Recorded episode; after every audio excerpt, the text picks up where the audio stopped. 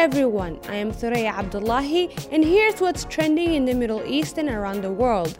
Afghan President Ashraf Ghani fled his country, pledging to hand over power to an interim government as Taliban militants surged into Kabul. Mr. Ghani said he had left to prevent a flood of bloodshed. President Joe Biden has been called out by former President Donald Trump over his handling of the Afghanistan withdrawal and other issues, according to New York Post. It is time for Joe Biden to resign in disgrace for what he has allowed to happen to Afghanistan, Donald Trump wrote in a statement.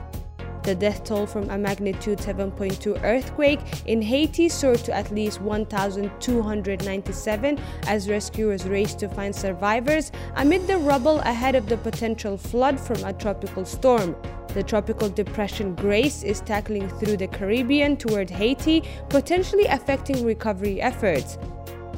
Moreover, Tropical Storm Fred is also expected to steadily gain strength as it approaches the Florida panhandle. Tropical storm warnings are now in effect. Boxing legend Muhammad Ali's grandson, Nico Ali Walsh, made a successful professional debut as he defeated Jordan Weeks by technical knockout. During the fight, Ali Walsh wore trunks made for his grandfather.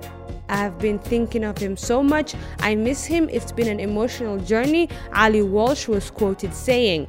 That's it for today's trending Middle East update. For a full range of podcasts, head on over to the podcast section of thenationalnews.com.